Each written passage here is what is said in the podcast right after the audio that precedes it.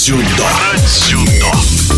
На стадионе «Сириус Арена» в городе Сочи завершился суперфинал детской лиги дзюдо «Triumph Energy». Проведение турнира было приурочено к десятилетию триумфа дзюдоистов сборной России на Олимпийских играх в Лондоне.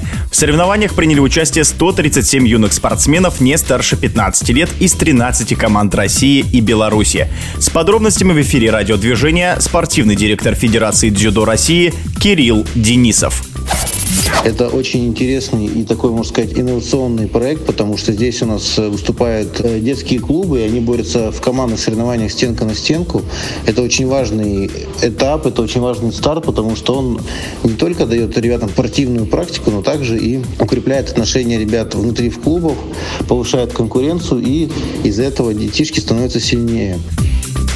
Самое главное Отличие лиги – это то, что на протяжении 8 месяцев идет турнир, идет клубное соревнование. Ребята всей команды приезжают на разные этапы, на этапы в рамках федерального округа, где у них есть э, соревнования по круговой системе. Зачем также сильнейшие команды участвуют в соревнованиях на вылет. И вот именно уже третий год это в Сочи, а сейчас на федеральной территории Сириуса сильнейшие клубные команды России, сильнейшие спортшколы России собираются и выявляют то сильнее. А, на самом деле нам кажется, что это очень интересный формат, также из из-за того, что а, один-два спортсмена могут быть в разных школах и выступать, но из-за этого другие ребята, которые не так сильны, не могут получить такой соревновательный опыт. А в командных соревнованиях нужно бороться всем. Все восемь человек выступают, все восемь человек борются всегда и получают за этот сезон огромный соревновательный опыт, который они не могут получить в личных соревнованиях. В финале выступали команда Екатеринбург-Родина. Екатеринбург является одним из фаворитов каждого сезона, потому что там действительно сейчас один из сильнейших э, центров дзюдо в России, в том числе и детско-юношеского спорта. А с другой стороны, неожиданно в финал пробился саратовский клуб «Барс», который э, смог э, превзойти и прошлогодних победителей, команду из Армавира, и также победить очень сильных ребят из Ингушетии, которые были победителями Северо-Кавказского федерального округа. Финал был очень интересный и драматичный, когда при счете 4-3 решалось э, тоже победит, либо победит Родина, либо все перейдет в овертайм. Но в итоге после броска спортсмена из Барса на оценку в Азаре потом смог его оппонент перехватить инициативу и выиграть удержанием, тем самым принеся победу э, спортивному клубу Родина 5-3. И из Армавира в этом году кубок уезжает у нас в Екатеринбург.